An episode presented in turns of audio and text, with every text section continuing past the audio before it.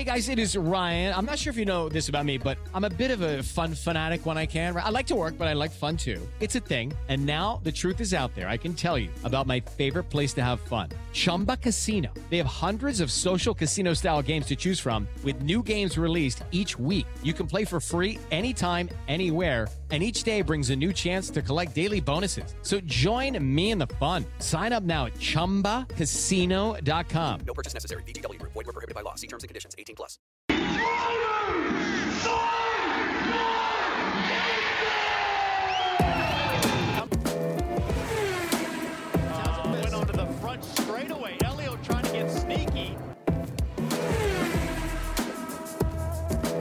Laurie Rolls, the two-time winner, takes the lead from Faulkner. That's the way they finish the first lap.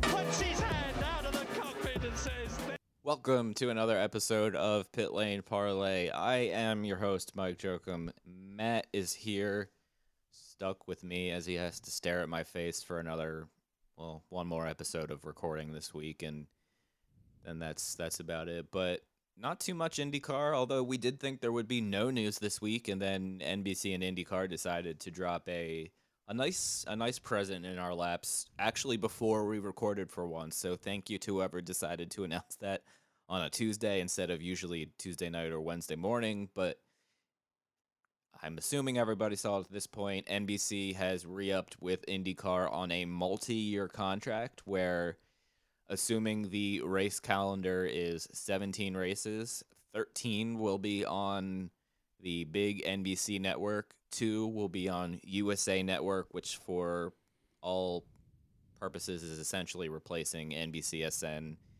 Jon Miller from NBC said that today, and then two races will be Peacock streaming exclusive. So I guess Matt, before I get your input on on that, a few other notes.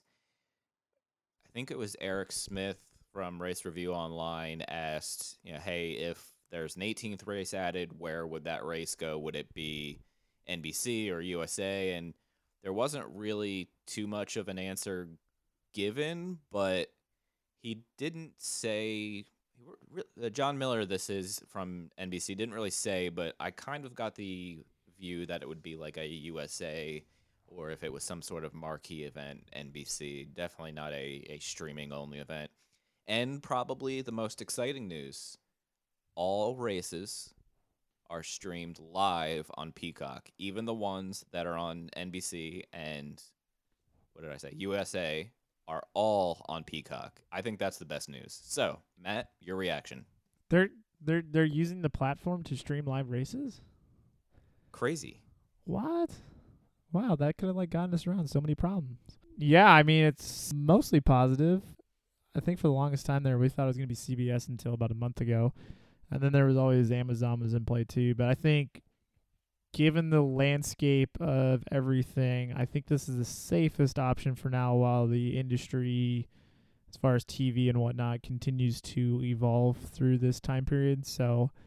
I know a lot of people are cutting the cord and switching to like internet-based subscriptions, but it, you know NBC's not going to go anywhere off of those anytime soon unless they go Sinclair on everybody. Which, for those who don't understand that reference, is your local Fox Regional Sports Network, which is now Bally TV. How they price themselves out of everything, which is super annoying. But uh, yeah, I think as a whole, you know, obviously there's your typical negative naysayers. You get 13 races on NBC, but you put two on the and people go nuts. And I have no idea what people want out of that situation. I mean, I don't see how having, because I'm assuming we're still having 18 races. I'm keeping my hopes up, Yeah. but I don't. I don't know how you take two thirds of schedule, put it on there. Because what we're at this year, eight out of 16. I think it ends. It actually will end up being nine because I think one got changed from NBCSN to NBC. But yeah, Barber, yeah. So I mean, we're still increasing. TV audiences have been way up this year on NBC, so we get that continuity. People don't have to find a new channel or whatever. I don't have too much wrong with it. all all looks good to me. Yeah, and listen, the the you know Peacock is five bucks a month if you pay for premium. You you're, you're getting obviously all the sports that are on Peacock plus you know there's tons of TVs and movies and stuff. I know we we use it at least a couple times a week as it as it is. So and, and I'm just talking by we I mean Meg and I here in the house, but you know, if you think about it, so let's say you just sign up for IndyCar. That's the only you don't care about movies, TV, you don't care about Tour de France, hockey, whatever else happens to be on there. I don't know, I'm making stuff up now, but five bucks a month for a five, six month season. So that's thirty dollars right there. You get every race, practice, qualifying, Indy Lights race, and then two races are exclusively on it. So if you're already paying because you're a fan and you want to watch qualifying or you know, Indy Lights or whatever, you're you're already there. Or if you just pay for, let's say that both both of these races are, let's say they're two separate months. So you pay five dollars one month, cancel, pay five dollars another month, and cancel. You're really only spending ten bucks at the most get those two races that otherwise you you wouldn't see. So I don't think it's a big deal. We're seeing stuff go more streaming, we're streaming focused in the long run, but getting 13 of hypothetical 17 I'm going to do that math because I can't do math in my head to save my life here. 13 divided by 17 is 70 just over 75% 76% of your races. So three quarters of the races are on nbc two are on usa so that's 15 to 17 you know that's close to 90% of the races on tv already. So i i honestly was expecting a lot worse. I was expecting like eight or nine maybe 10 nbc and the rest fully peacock. So i was pleasantly surprised today. I, I, I I'm I'm happy with the way it's going. NBC's done great things for IndyCar. The, obviously, like you mentioned, the TV numbers are really good this year. So, I'm I think it's I think it's a big win for IndyCar as we kind of hopefully see the light at the end of the tunnel when it comes to this coronavirus and impacting businesses and and whatnot. Yeah, I hear everything you just said. I was just thinking in my head that from now on I'm just gonna call it. No, no, I'm gonna bleep that one. That's definitely both times getting bleeped because there are about Well, four. every but- time I say the it's gonna get bleeped and people, people are gonna get so confused. yeah. Uh, I think that's part of the fun. Yeah, actually, before I uh, go on to the remainder of our episode, because like we said, we don't really have a whole lot to talk about this week. I had another non-racing question to ask you, and Yeah. it's a food one, and I imagine that people are not going to be very thrilled with me, and I accept that. That's fine. Yeah. But we got talking in the group about gravy, and if you like turkey like gravy, turkey and gravy, mashed potatoes and Yeah. gravy, gravy and biscuits, whatever you want. to You know, white gravy. I don't even know what you, is it brown gravy. I Yeah. even- whatever you call it. Do you like gravy on certain food items, and is it something that you couldn't live without? Yes, I like it. I could also live without it. I, it's not like a maker like it wouldn't break my life if it never existed. Because for the longest time, I did uh, on Thanksgiving, I did barbecue sauce with my turkey. now that's that is just I cannot allow that's uh, that's pretty screwed up. I I I I really am at a loss for words with that one. But I Well, mean, listen, just dry ass turkey. It's just yeah, I, I that's but, but y- But it's okay, okay. But it has been several years because I think it's been like six or seven years actually. Because my family now, they, my dad and mom have a, a turkey breast fryer. So they take like one of the I don't know how many like six pound turkey breasts and then Yeah. just fry it, deep fry it in peanut oil. Oh, I'm never gonna go back to baked turkey ever again now. And I imagine a like 20 pound turkey fry, like a whole turkey fryer, probably is not cheap. but no, so then I didn't do gravy before. I'm definitely not doing gravy now. Uh, with mashed potatoes, I do butter. yep. I agree. But butter on mashed potatoes, hundred percent. And actually, Sammy's got me into loaded mashed potatoes now, so melted cheese and bacon on that too. Okay, I can live with that. With biscuits, I slice it in half and put egg, cheese, and bacon on it, so I don't need no gravy for that.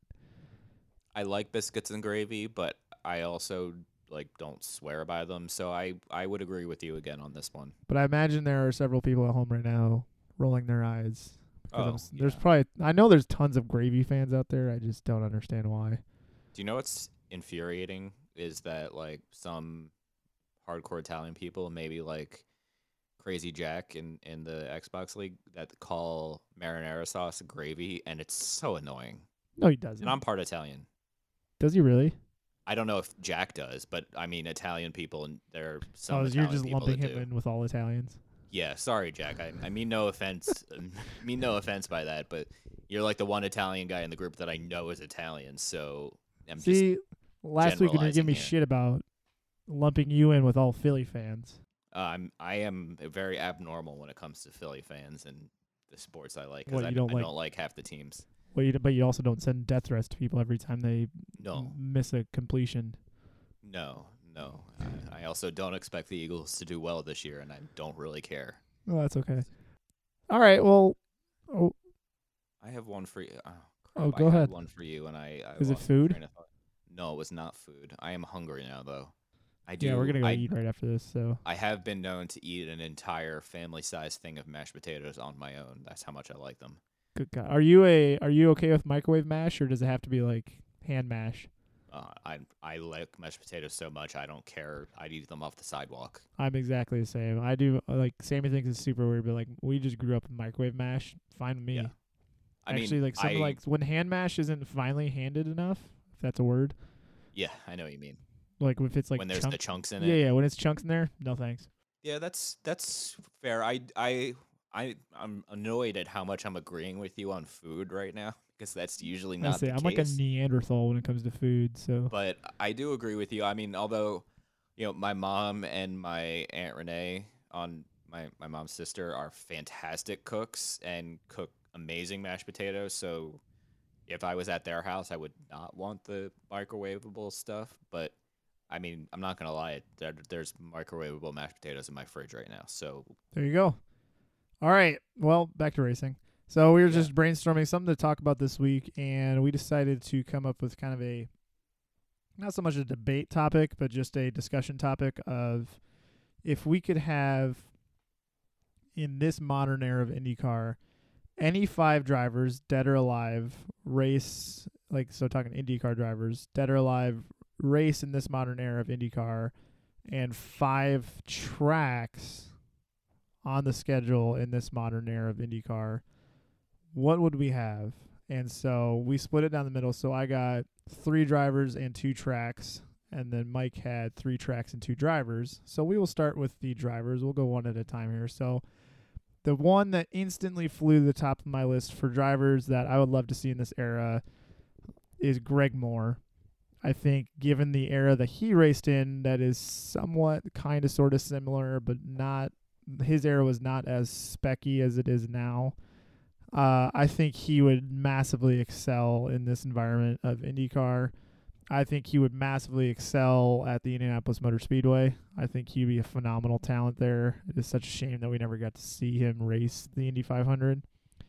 And you know, on the whole, I think he would still be able to compete with the best of them. All right, I'll jump in. I'm going to go a little bit more old school with this driver. Eddie Sachs competed in the late 50s, early 60s before tragically passing away in the 1964 Indy 500. There's a great book on it, Black Black Noon, I believe it's called. I read it in two days, and I never read books that quick. So if you haven't read it, I highly, highly, highly, highly recommend it. It's really interesting. But Eddie Sachs was kind of a, a, a badass driver, you know, didn't give two F's about anything, went full throttle, didn't care about anybody else out there. And I would really like to see what, what somebody like him could do in, in modern times. Even even if it was like somewhat modern times. But yeah, I I was always I'm always fascinated with, with Eddie Sachs stories and articles and books and whatnot. I think he's an had an interesting background coming into racing. So I don't want to. I, I won't spend too much time on it, but Eddie Sachs is one for you youths out there that maybe don't know too much about him. And I'm not singling you out, Matt. I know you didn't know the name too well beforehand, but it's worth it's worth investigating. He's he's a pretty interesting guy. Now, listen here. Just because I wasn't alive for the 1964 Indy 500 like you doesn't mean you have to give me crap about it. I'm just giving you crap because last night you were like, I didn't know that name. No, I knew the name. I didn't know that he okay. died. Oh, oh, okay. I'm sorry. All right, all right. No, yeah, fair, yeah. You're like, fair. because I was like, yeah, we were talking about who we should pick, and and I'm like, wait, Eddie Sachs died. You're like, yeah. I'm like, oh, I didn't know that. I knew his name Yeah. though, at the very least. All right, next one for me. I think Danny Sullivan in his prime would have been absolutely glorious in this era. Not only for his drivability, but he's you know he's kind of got that Josef Newgarden kind of feel to him, where a lot of people think he's a good-looking dude and very marketable, things like that. I think for me personally, Danny Sullivan, you know, obviously had the famous spin and win and a championship too, but I think he is one of the most underappreciated drivers in Team Penske history with what he was able to do. The year that he got iced out and had to go elsewhere, I think he went to Alfa Romeo Patrick the year he left so, yeah. Penske. Um, I am still shocked to this day, looking back on that, how he was the one who was kind of iced out of the operation because he was actually still doing very well and, in my opinion, better than his teammates. So I'm not quite sure how that happened, but uh, I think he would also do very well in this era of racing. All right, my last driver is Roberto Guerrero. Obviously, had decent amount of success in the late 80s and early 90s. Obviously, his accident also kind of prevented him from having further success. And he's one that, if healthy and racing now, I think would be, you know, a, a perennial front runner year after year. Drove great cars, always, you know, It's time for today's Lucky Land horoscope with Victoria Cash. Life's gotten mundane, so shake up the daily routine and be adventurous with a trip to Lucky Land. You know what they say your chance to win starts with a spin. So go to luckylandslots.com to play over 100 social casino style games for free for your chance to redeem some serious prizes. Get lucky today at luckylandslots.com. Available to players in the U.S., excluding Washington and Michigan. No purchase necessary. VGW Group, void were prohibited by law. 18 plus terms and conditions apply. I'm Bruce Martin, host of Pit Pass Indy. Each week, I go behind the scenes of the NTT IndyCar Series and introduce our listeners to the biggest stars of IndyCar, which features the Indianapolis 500 as its cornerstone event. The men and women that compete in IndyCar may be the bravest athletes in all of sport, as danger lurks around every corner. They are able to look danger in the eye without flinching. That is why the NTT IndyCar Series features the best racing on the planet. Join me every week as we talk to the stars of IndyCar, including the legends of the Indianapolis 500 on Pit Pass Indy from Evergreen Podcast.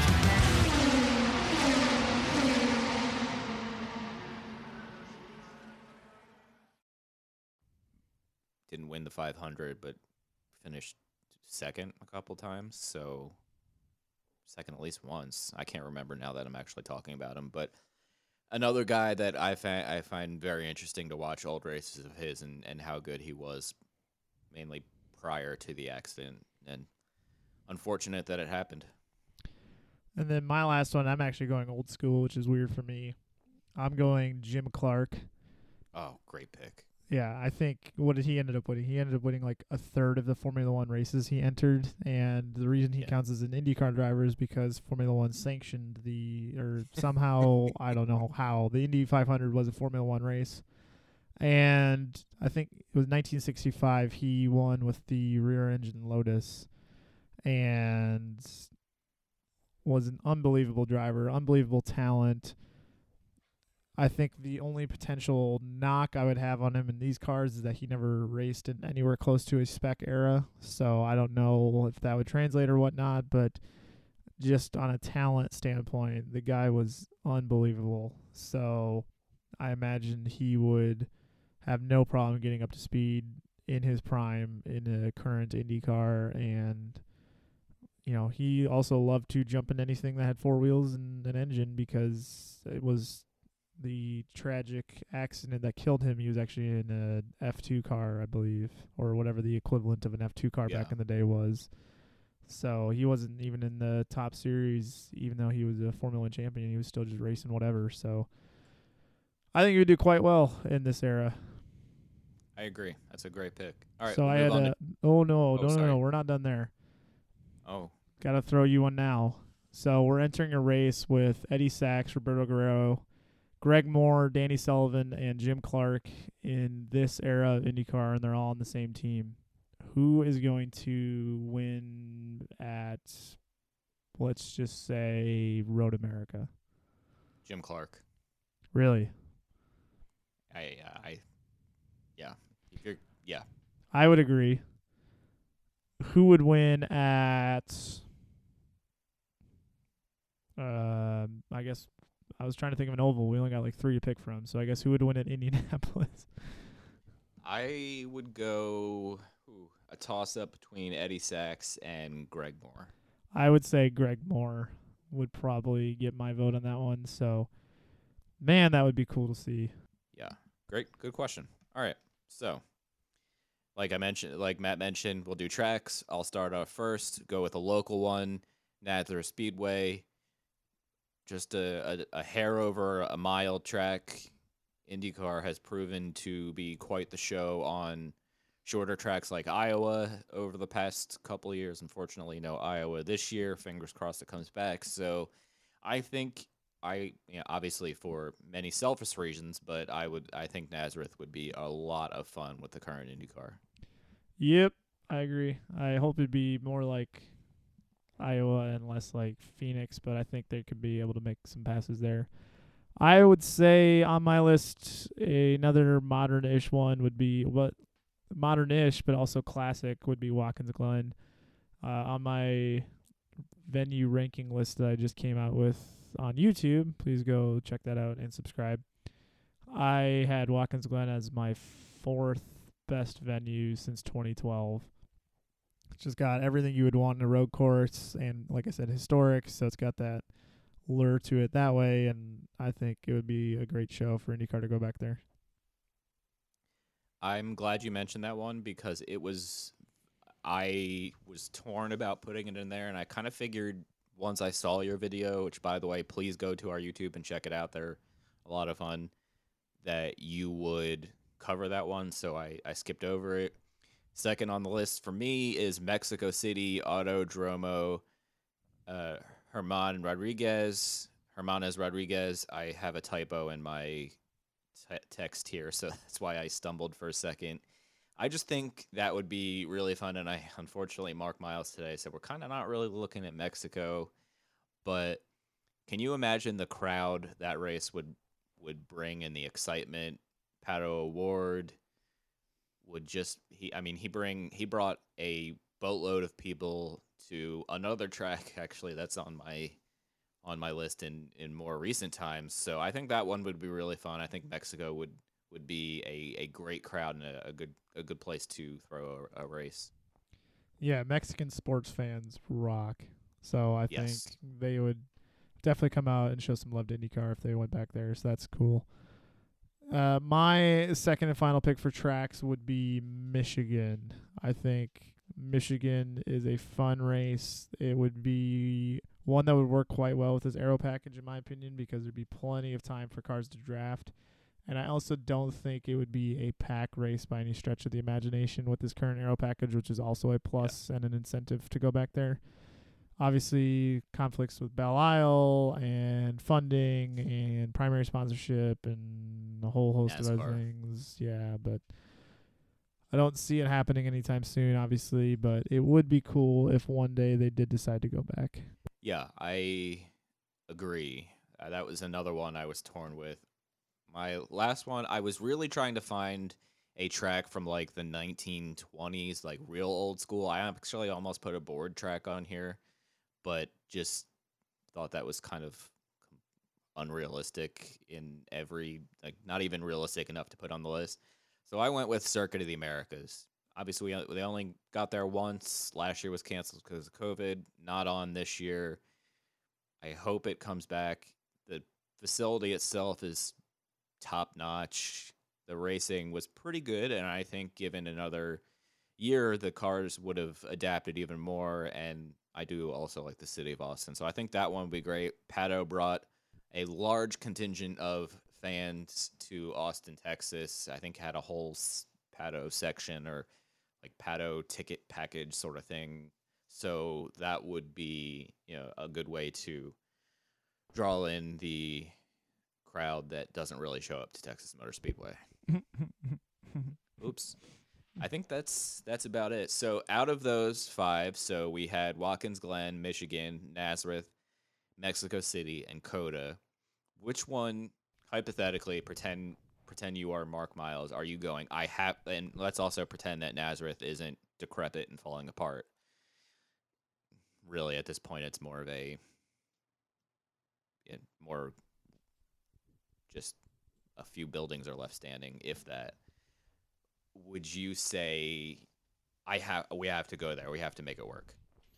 I would say Michigan. I think Michigan would be a lot of fun. Uh, me as a fan, I would almost want to say COTA because Austin sounds like a really fun city to go to and hang out. Yeah. And then obviously the facility is really nice. But me as kind of just a guy who loves ovals and loves the history of IndyCar, I think Michigan would be a lot of fun and would put on a great race for fans and show off that speed element that IndyCar loves to show off. So I I want to pick Nazareth because it's you know, 45 minutes from my house, but being that it would need a lot like years of work to get back in shape, I will go with Watkins Glen. Keep it in the Northeast.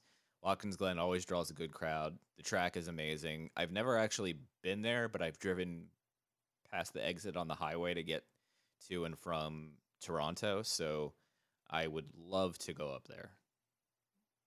I think it's top of top of my one of the one of the top of my bucket lists of tracks that are actually still in existence. All right, guys, we'll wrap it up there. Matt, anything else? Negative. All right. Well, I don't think there's like any racing this weekend, which is a super bummer.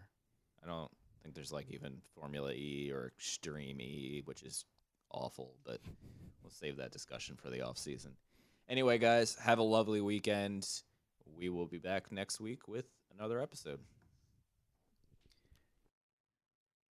Today's podcast was presented by Podgo. Podgo is the easiest way for you to monetize your podcast, providing podcasters with a flat rate for ad space so you always know how much you get when you include an ad from Podgo. If you're a podcaster, you can apply too immediately and get connected with advertisers that fit your audience. Go to podgo.co at podgo.co and let them know that we sent you there. This is the story of the one. As a maintenance engineer, he hears things differently. To the untrained ear, everything on his shop floor might sound fine, but he can hear gears grinding or a belt slipping. So he steps in to fix the problem at hand before it gets out of hand. And he knows Grainger's got the right product he needs to get the job done, which is music to his ears. Call, click Grainger.com, or just stop by. Grainger, for the ones who get it done.